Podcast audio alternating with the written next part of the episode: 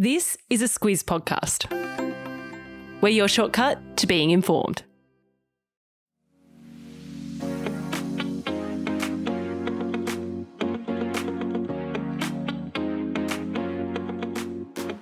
Welcome to the year ahead, our Hit the Ground Running New Year podcast series where we chat to our friends in news about what they've got their eye on this year. And in true Squiz form, we get their recommendations. In this case, it's a reading one.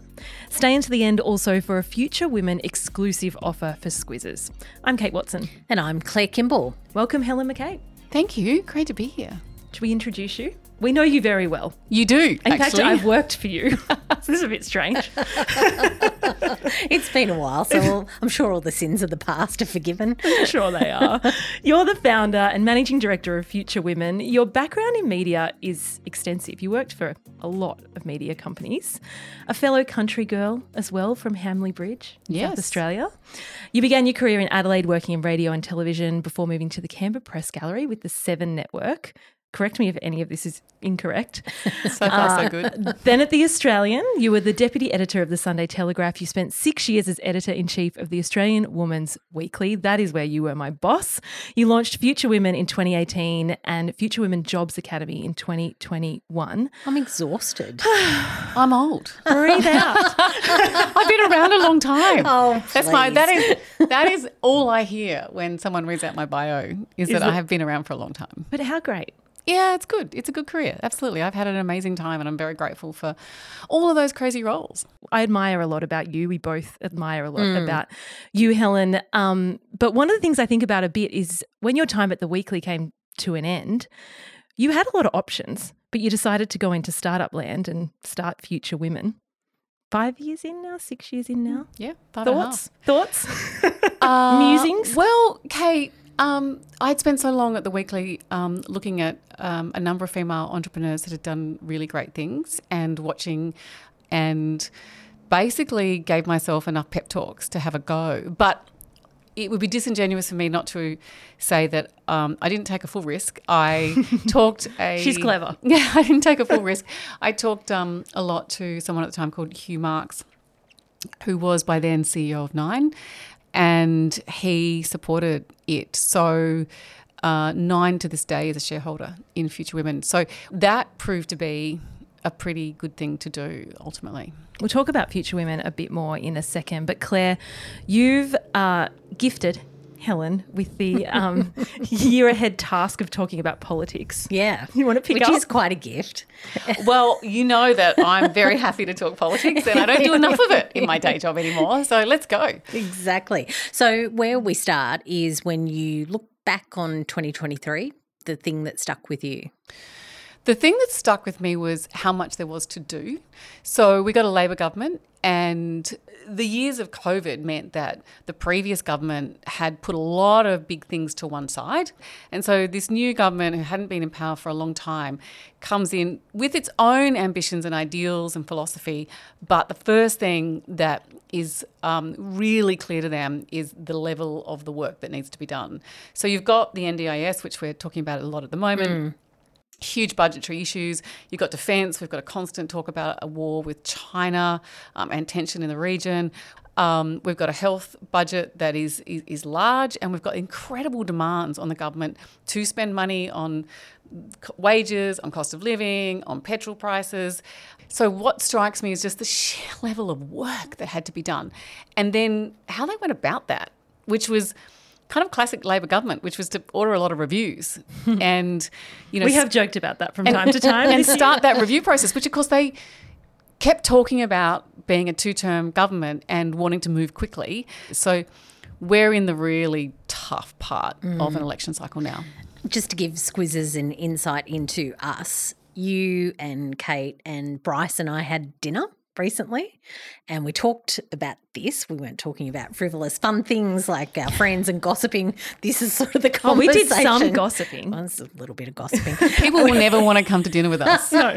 Like we're just It's the not- least interesting not a lot people. Of small talk. There's No, a lot there's of not. big talk sort of happening, and you were really, I thought, very articulate about exactly what when you look back on 2023 and what the Albanese government has had to do, you're right, that sheer weight of challenge to actually wrangle.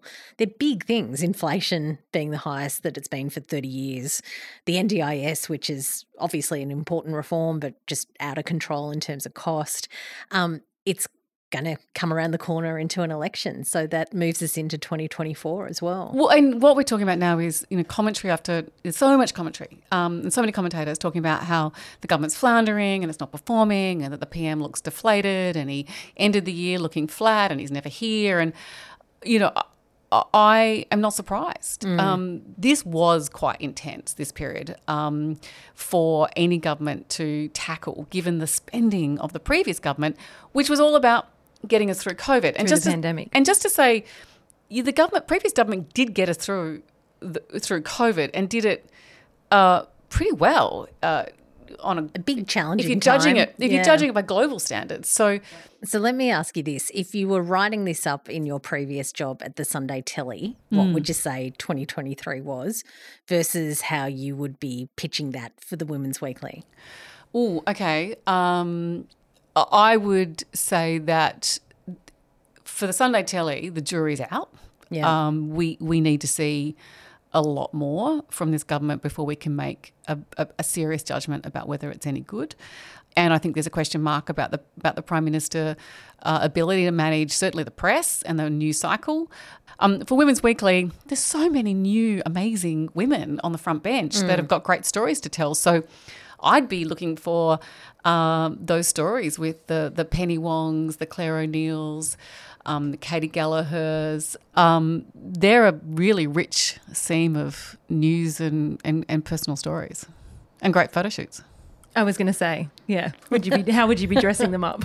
Well, one of the great things that I um, often got asked was the re- the feather, the red feather boa. Um, and those Cheryl Kernot. Well, yeah, your listeners that are under or over thirty might remember, but if you're under thirty, you got no idea what I'm talking about. But poor Cheryl Kernot, who I know knew quite well, did a shoot with Women's Weekly when she was leader of the Democrats. This she, wasn't on your watch. Nothing to do with me, yeah. but I paid the price. like there was, n- you couldn't do a shoot with a a female politician or even a woman who was in, you know, serious professional career without them sending me very strict you know, notices about yeah, the no feather boas. I'm like, do I really look like a feather boa person? Anyway, um, you really, really don't. Yeah. For the record, for those who can't see you, she's not wearing a feather no, boa, and no. no. you are not that person. But to but to the editor of Women's Weekly who did that, um, I know that editor would say, yes, you didn't do that, but you had your own moments with photo shoots that didn't go so well. Um,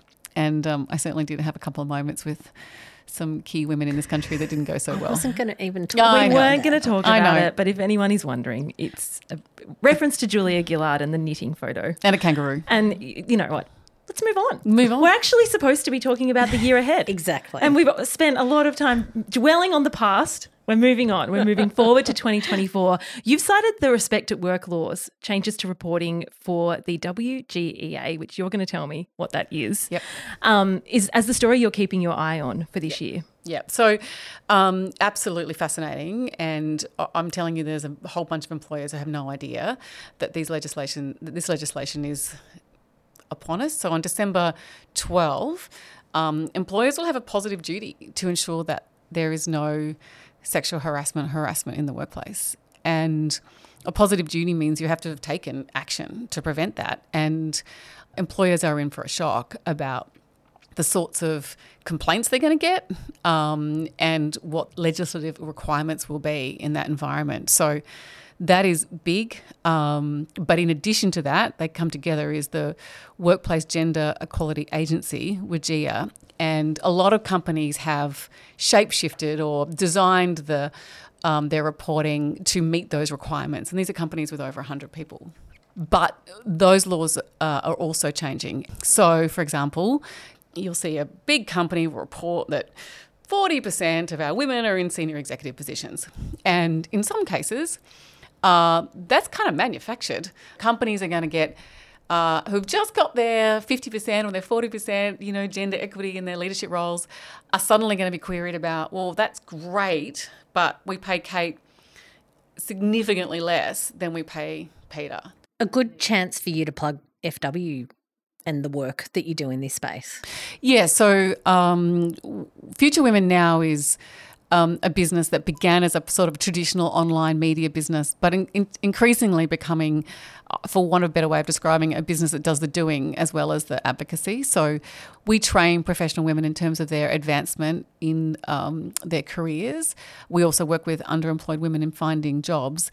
We also work with organisations to assist them in retaining and attracting women into into roles.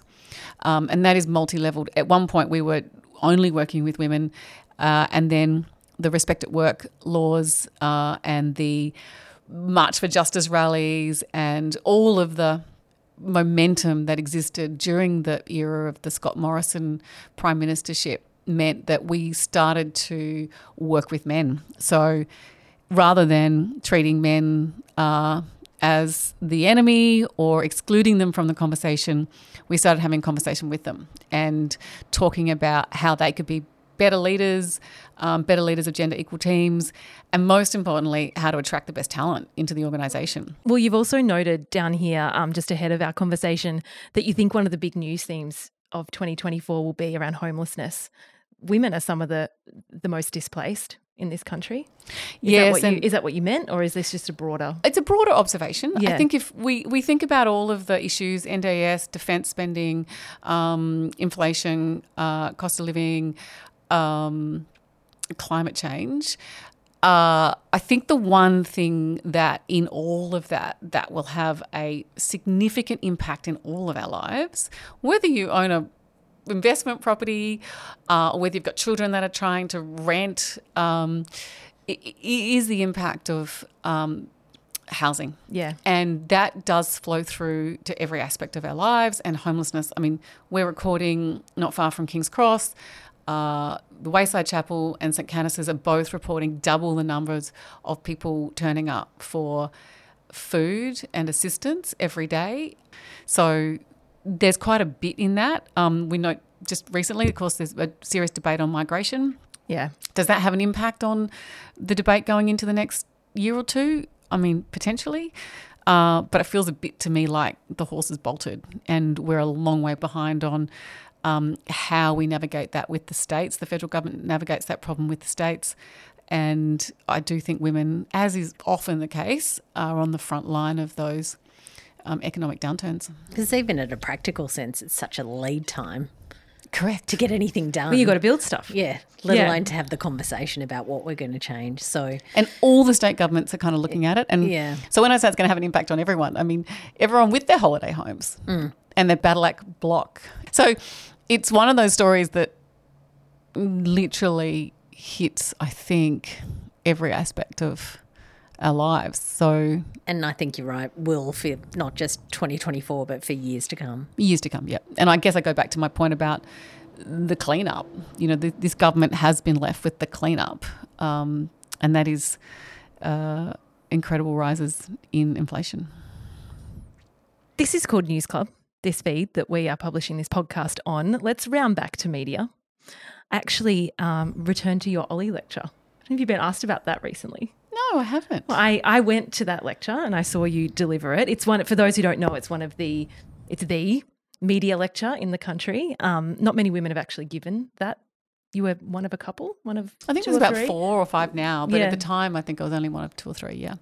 You said, well, you talked a lot about trust in that lecture. You talked a lot about um, like civics, I guess, and civil society and how we operate and the, the role of journalism in that. Do you remember your finishing line? Can I read it to you? Yes. Please do. Oh. You finished by saying that the duty of journalists is to not succumb to despair, that we encourage civility, and that we remain ever a servant of the audience. Since that giving that lecture in 2015, are you encouraged by what you see from our media, from our journalists?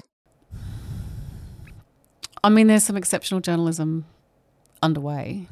Um, I think the Nick McKenzie work on Ben Roberts-Smith is astonishing journalism.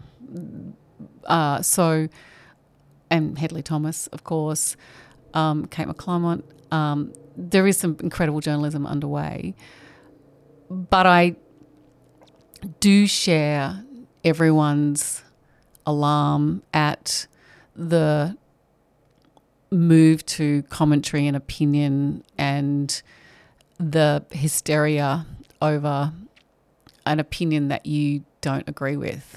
Um, I think since I gave that lecture, the biggest shift has been, and I think Leigh Sales touched on this, is that we're not very good at having alternative or hearing alternative Yeah, opinions. Yeah. Or, Creating- or engaging with or them engaging, yeah, even. creating an environment where we can disagree. And I find that really challenging and quite upsetting. In fact, at, at, at my stage in my career, I'm almost at the point I don't want to engage on any of those difficult topics because I, I find it quite distressing to be in another fight and being accused of being something, you name being all the- labeled something. use all the words, Yeah, you know. Yeah. yeah. Um, When you just have a different opinion, Or you're searching for or it. you search it correct Yeah. you're asking questions um, and we're talking about this a lot i've got a, a friend of mine in, in town staying with me at the moment she's the south asia correspondent actually jakarta correspondent um, for the australian amanda hodge an incredible career. And we talked about this a lot over the weekend that lack of an ability to have an open conversation and admit that something doesn't sit right when you're saying a lot of commentary. And depends what your media outlet is of course and you know what platforms you're listening to. And you tend to you know you tend to gravitate i think to the ones that support your viewpoint because it feels safer and more comfortable. Easier. Yeah. um, so I think that that is that is really upsetting and worrying, and I don't really see a lot of change to that. And it's partly because journalism's expensive to do, and it's undermined by um, the the splintering of the of the news sources and the shifting nature of um, the various platforms. You can't rely on any revenue stream easily anymore. So I think that's the big shift. But um, I, there's still, I mean, there's always hope. There's great, there's still great journalism regularly, and there's some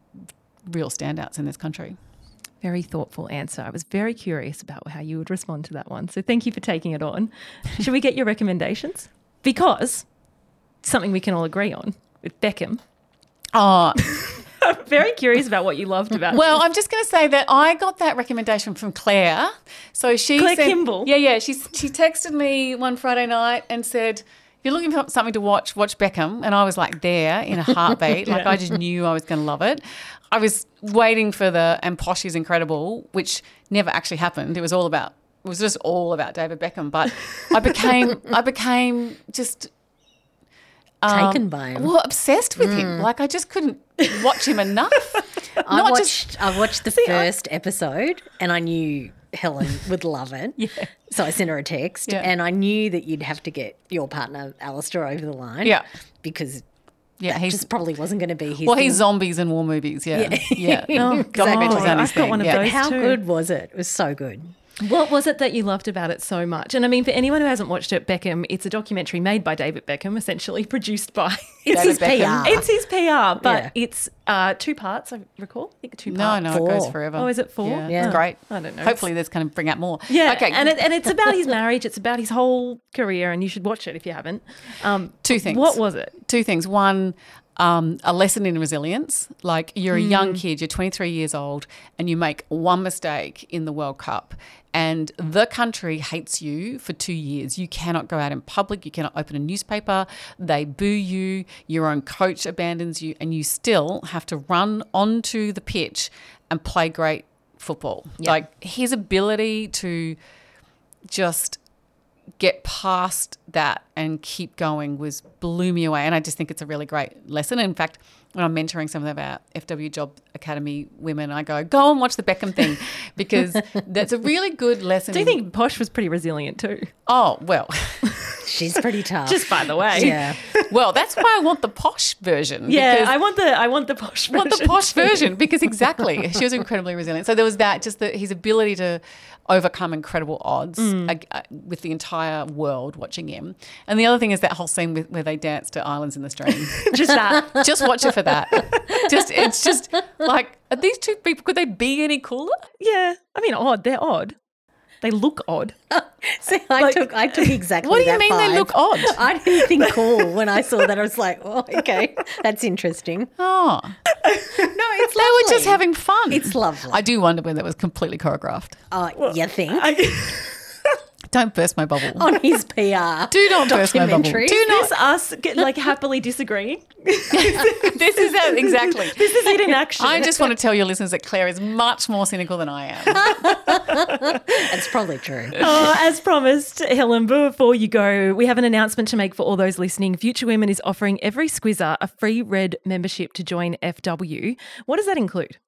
Uh, that includes access to our community, our newsletters, our podcasts, um, and to all of the early heads up on our tickets and events that we're doing. So, um, Yeah, it's 20% off on, to their International Women's Day event, which we've been to. Which is a big one. It's fantastic. You've got some speakers lined up already. We have um, the summit March 4 and 5 in Sydney in person or virtually. Um, speakers include Julia Baird, will hopefully open it, um, Melissa Oh. Leong, uh, Jamila Rizvi will be there, Clare Bowditch, she's going to sing yeah, one. she's going to perform. She's going to perform, um, and then we're going to have a bit more networking and fun at the end. Um, so we've invited Clare Bowditch to come along. So, uh, yeah, a bit of a shorter content agenda, but more fun and more wine. Love it. I think I might go. I think I might Yep. attend. And for any squizzers interested, you can sign up to that Red membership using the code SQUIZ2024. There's a link in your episode notes. This is a free offer, a really great opportunity um, for squizzers to get involved with future women. And as I said, 20% off that summit if you do sign up. Helen, thank you so much for joining us. And congratulations on everything you've done, and here's to a really big 2024. Yeah, bring Yeah. it on. You can find more about Future Women at futurewomen.com or Helen at McCabe Helen on Instagram. We're almost done with our Year Ahead series. Next week is our last episode. That's with Abbey Gelmi and Georgie Tunney. I'm big fans of their podcast, The Two Good Sports. It's very appropriate to talk about sport uh, given the year that 2023 was with the Matildas and women's sport having such a big moment. They've got some pretty big predictions for this year, centered mainly around, of course, the Olympics. They're both so much fun. Tune in next Thursday for that. In the meantime, we'll catch you on Weekly Wrap on Saturday. Catch you then.